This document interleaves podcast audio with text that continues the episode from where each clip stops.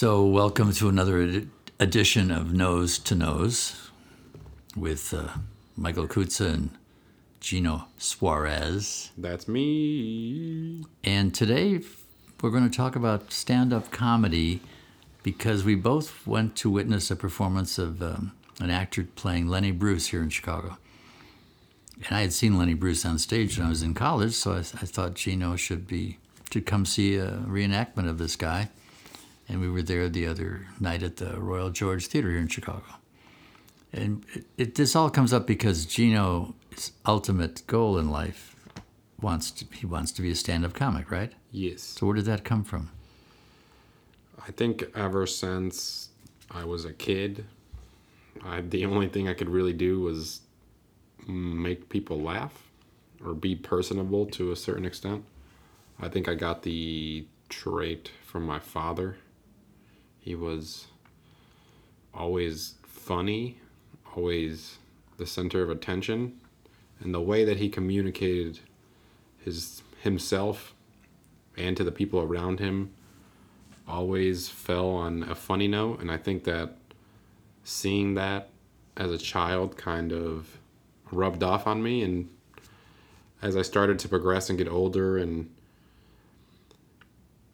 think more about comedy? Because you as you get older you don't think or as a kid you don't think about how comedy can pay the bills or how it can be an adult life or how it's, an actual career.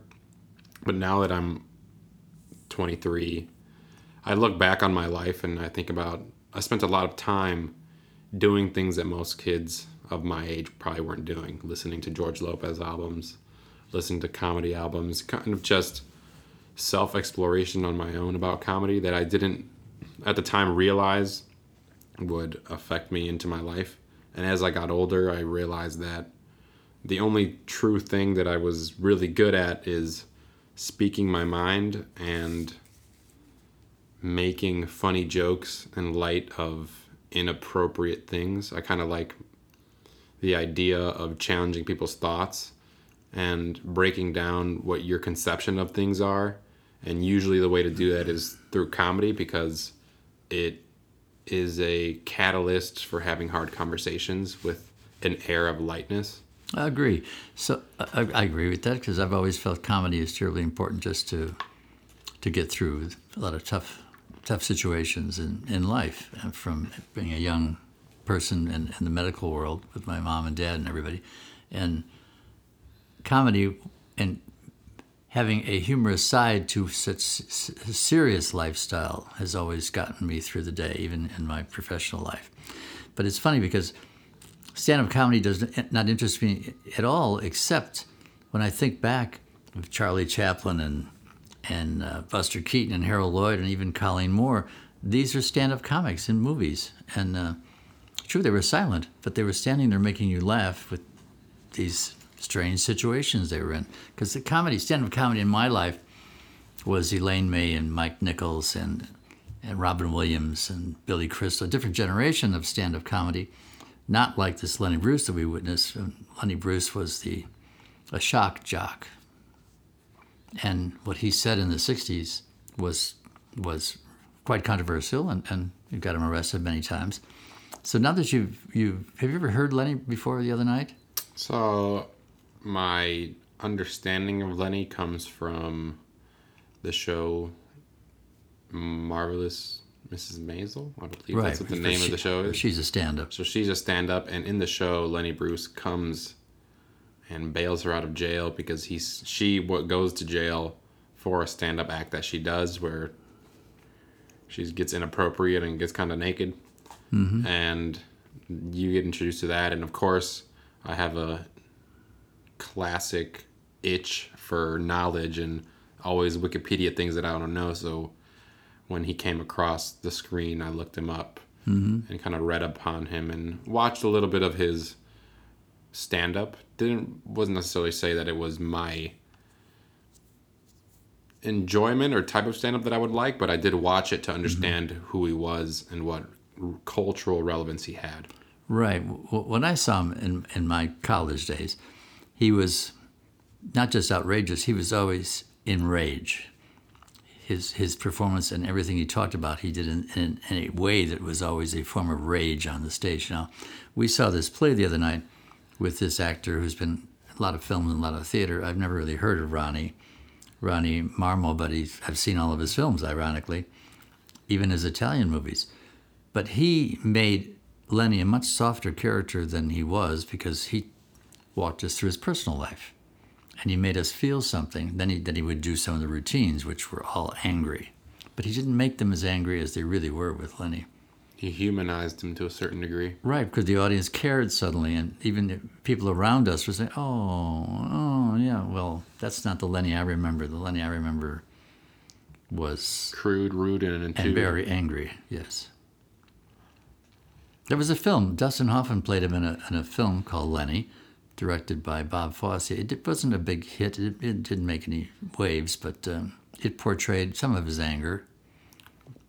So, what did you get out of the performance of uh, Ronnie the other night? He's a damn good actor, I'll tell you that. For a 90 minute show with no intermission and to only use one microphone, a stand, two chairs, a toilet, and some lights, he really pulled off an amazing performance that yeah, I did find myself at that time a little bit tired of it. Could have been It became it became very repetitive. it did Yeah. become very repetitive. It could have been shortened to maybe a 60 minute, but nonetheless, I did enjoy his portrayal of Lenny Bruce. Mm-hmm. It's an interesting stepping stone into understanding who he is. Might not be mm-hmm. what you understand of him as the cultural rager of the 1960s, but for someone like me who doesn't know who he is, and for I'm assuming a fair amount of the people in there who may or may not know who he is, it's a great Well, you saw that you saw the crowd, and the crowd was old. It's the not like- audience the audience was 50s 60s or more in age. Um, what i liked about it what i liked about him yes he humanizes and he's a very thoughtful actor making his care and then he would go to the microphone the light would hit him and he would become lenny bruce he would do the routine and his, even his face changed he became a different person but then as the show progressed he didn't do it as well he just he told stories but he was by then he, was lovable and and a nice guy yeah. that uh, I wish he had kept the whole thing together. His use of nudity in the beginning and the end was Well, that's how he was found dead. interesting. It's interesting that they doubled it, so in the beginning and at the end. That's life. I'm sure it made some of those old, beautiful ladies, and Unco- uncomfortable. I don't know if uncomfortable, but I'm sure it was an exhilaration for their Wednesday afternoon. so, you say that you off, not off screen, off mic, you were telling me about how your understanding of comedy was more along the lines of Robin Williams, Don Rickles. Right, a different generation of comedy, of stand-up comedy. Billy So- Billy Crystal, Whoopi Goldberg, even even Henny Youngman. I'm sure you haven't heard of some of these people, but they did stand-up with very funny family jokes and stuff. They didn't get into the crude, dirty, down like you know Carlin and Richard Pryor. I, I saw Richard Pryor in his life. I, I found him very offensive. I did not like him. You're one of those. You're the you're the one of those that shows up to a comedy club and gets offended. I've never been to a comedy club, to be Where honest. you To be honest where did you, see Richard Pryor live? a stage, a, thea- theatrical performance. That's Now, a comedy club to me is a little club that has about 150 people. This is like a five or six hundred theater then- in, in L.A. then at that rate, if you know who Richard Pryor is, how are you going to go and get offended? That's one thing I never understood about. I didn't like the material. Uh, but did you not know what his material was going to be like before? He was never, no, no, no, not on television. No, he was very careful. So I saw, yeah. I guess it's different when you're listening to the records, which you I'm assuming you didn't. no. If you would have listened to the records, you would have known what you were getting yourself into. Well, Don Rickles, who's a stage actor and a comedian, is very offensive in a, in a different way. um, He's an insulting, an insulting stand-up comic. He's insulting everybody in the room. Yeah, but that's not any different than. What's the difference between that and Richard Pryor? The words. Which are what? I'm, I'm not going to get into them. like the Lenny Bruce words. The word, no. Mm, I don't know if that's exactly why I would distinguish the two. I think Richard Pryor was more of a storyteller and had dirty words in his stories, but Don Rickles never really told a story. He just insulted everyone off the top of his head, which both avenues of comedy are funny, but they're differently and they're inherently different mm-hmm. because the Don Rickles, as funny as it is, there's not a real amount of substance to it. He just is calling people Asians and all types of yellow belly and whatever he says to people that was was borderline or damn near racist as hell is interesting to to listen to and watch, but it's mm-hmm. way different than trying to see that done. Because I couldn't watch Don Rickles for 90 minutes versus watching Richard Pryor for 90 minutes. Because at some point, you can only insult a room so much. Well, in his nightclub act, because he was a nightclub, not a stand-up. Yes, when you see him in Vegas, it would be an entire show. He would there is music, and he would sing and tell stories. So it's actually more in his nightclub act. Hmm. So, what your ultimate goal is to do stand-up comedy in a comedy club, or, Yeah. or beyond that, turn it into. It'd be fun to do a tour of the United States, doing different clubs and seeing what different crowds are like. Because for me, one thing about comedy that I really do enjoy is the idea of trying different crowds in different rooms. So, for example, there's the liberal Caucasian centric crowds that you'll find a lot of the times in Chicago. And then, for example, there's the, like, and we talked about in the previous episode, the Mexican rooms in uh, East LA where it's very Latino centric comedy. Then that you can be taken to another mm-hmm. level with African American comedy where they're more it's a bit more rugged more you have to be funnier on your feet it's not they don't accept as corny of jokes as say a, a, a wider crowd might. And it's interesting to play different clubs in different parts of the country because different places accept different ways of comedy. And it's because one thing about they tell you about performing is that no two crowds are the same but there's a general idea of a crowd and what they're like. And sometimes mm-hmm. you'll have a crowd that is super hostile towards you because the material that you're using isn't good for that demographic or majority of what's in the room. So I couldn't, for mm. example, go and perform here in Chicago Latino centric comedy like you would be able to do in East LA because people here wouldn't accept it. It's not that funny unless you're going to perform in a like say in Pilsen in a Latino room that actually has people who understand the references to that cultural part of life. So, do we have that much stand-up, whether it's Latino or not, in Chicago? So Chicago does have its fair amount of stand up. I would say it is way smaller in terms of it it's definitely overshadowed by improv because of Second, Second- City Second- and Second IO City, yeah. and the amount of people that transfer from those to like SNL and things of that nature. Mm-hmm. But Chicago does have its its comedy clubs, like you have your Zanies and your Laugh Factory. But I definitely believe that the scene and the amount of comedy that can come out of Chicago definitely could improve and could be larger. Because, for example, one thing's about me is I like I go to the open mics, and you find yourself going to mics that are generically the same. It's the same routine. You go up, you tell your jokes. The only people there are listening are just other comics. Mm-hmm. You start to see this, a lot of the same faces, and it gets kind of repetitive. So for me, uh, a lot of the times I want, or what I want to do is I want to be able to make comedy in Chicago more of a more fun, more creative, not just the same old boring open mics. It would be nice to have mics where people are doing things like roast sessions and. things So, are you aware of the days when Robin Williams, Billy Crystal, and Whoopi Goldberg actually toured the country to really build up stand up?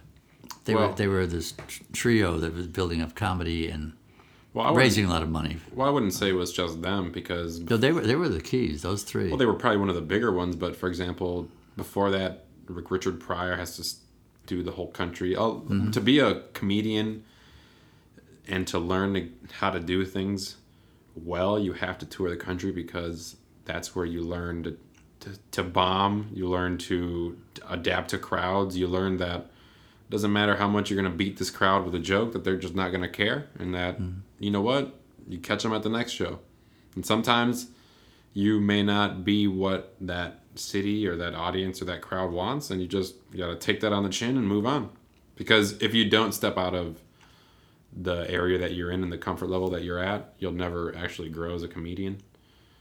Well, Eddie Murphy has done well with both, and he's still he's become hot again in film. Yeah, but he took a break from comedy for like the last 30 years. Apparently, he's coming back. six, so six years, not thirty. That's six. it's from stand up? well, second from uh, what was it? Saturday Night Live. No, he, Moving on. uh, but I mean true stand up. He hasn't done true stand up since he started becoming famous in movies because he became a Hmm. movie star in his own right. But indirectly doing, as far as I was concerned, those films were Well, yeah, it's different when you're performing stand up or an odd or a performance to a movie or a film crew versus performing every day to yeah.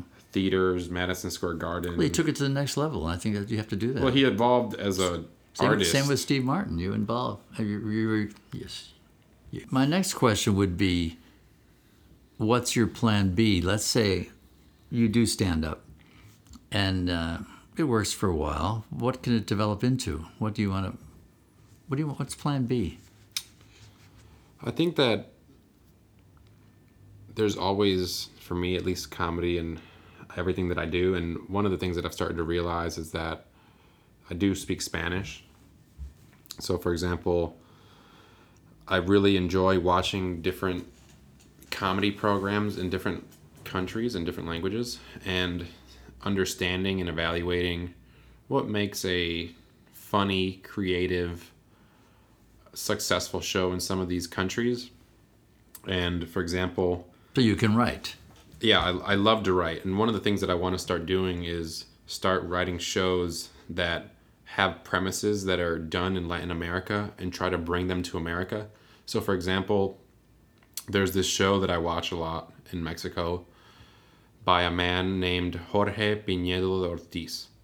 It's a show called Cero en Conducta, which translated means zero in conduct, or you get a zero for conduct. And it's a show about school children, quote unquote school children, but they're all acted like a, by adults. So there's a teacher and a headmaster that are running the, the show, and then there's the school kids and the alums, and there's probably like 10 or 15 of them, but they're all adults.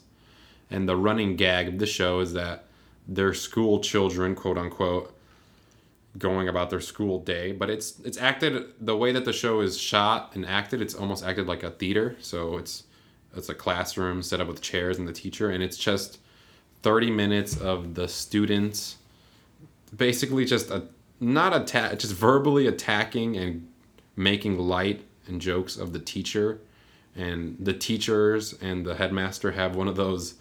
They're like. Um, thing like not rulers but there's some type of Clicker, some kind of a clicker. Something. something along the line not a clicker it's like a, a it's what i would consider like a ruler but to hit kids and Something the nuns used to have in Catholic schools. exactly something along the lines of that I'm sure they don't do and that they anymore, like but yes. and throughout the show they like hit the kids whenever they start oh, making the jokes terrific. but the running joke of it is is them being adults making fun of these other adults that are kids How long has this show been running? I'm- The- I'm so the show was really really popular in in latin america and it ran twice it got picked up two, so it- two seasons. So no, not even. I don't even know how it is in two seasons. So it ran in the '90s Oh, as Cero en Conducta, and then in the 2000s it got picked up again, like with the same, maybe like the same guy who did it. His he's, he directed and acted in it as the head mm. school kid, mm-hmm. and they recreated it with like other comics and like just more HD version.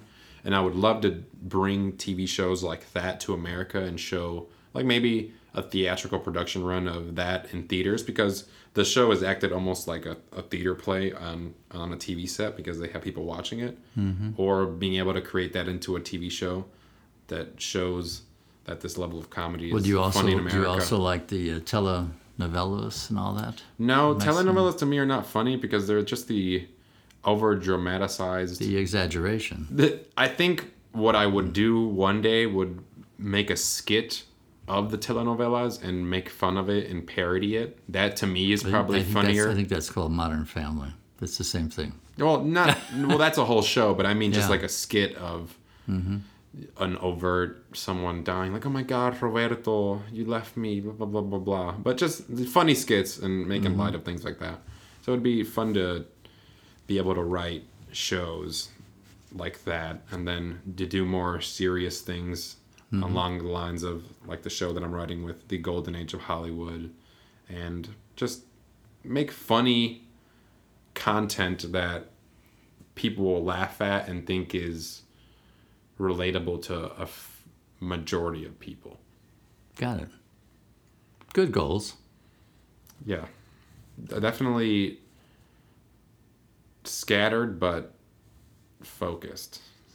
If that if that makes sense. I like I know where I want to go in the direction that I'm going, but I don't know exactly what projects will be worked on. Well, as Kathleen Turner told us in the last episode, you got to become a waiter in between before you get the break You're gonna you're gonna catch me waitressing at Portillo's. in Spanish. Okay. Thanks for joining us for another episode. Remember, if you want to email us, we have the email nose to nose podcasts at gmail.com. And In the we'll- next episode, we could find out if he becomes a writer or not, right? I'm a, I've already been a writer. I've got or a stand-up. that'll take that'll do its time. Thank you very much. But thank you guys, and we'll see you next episode.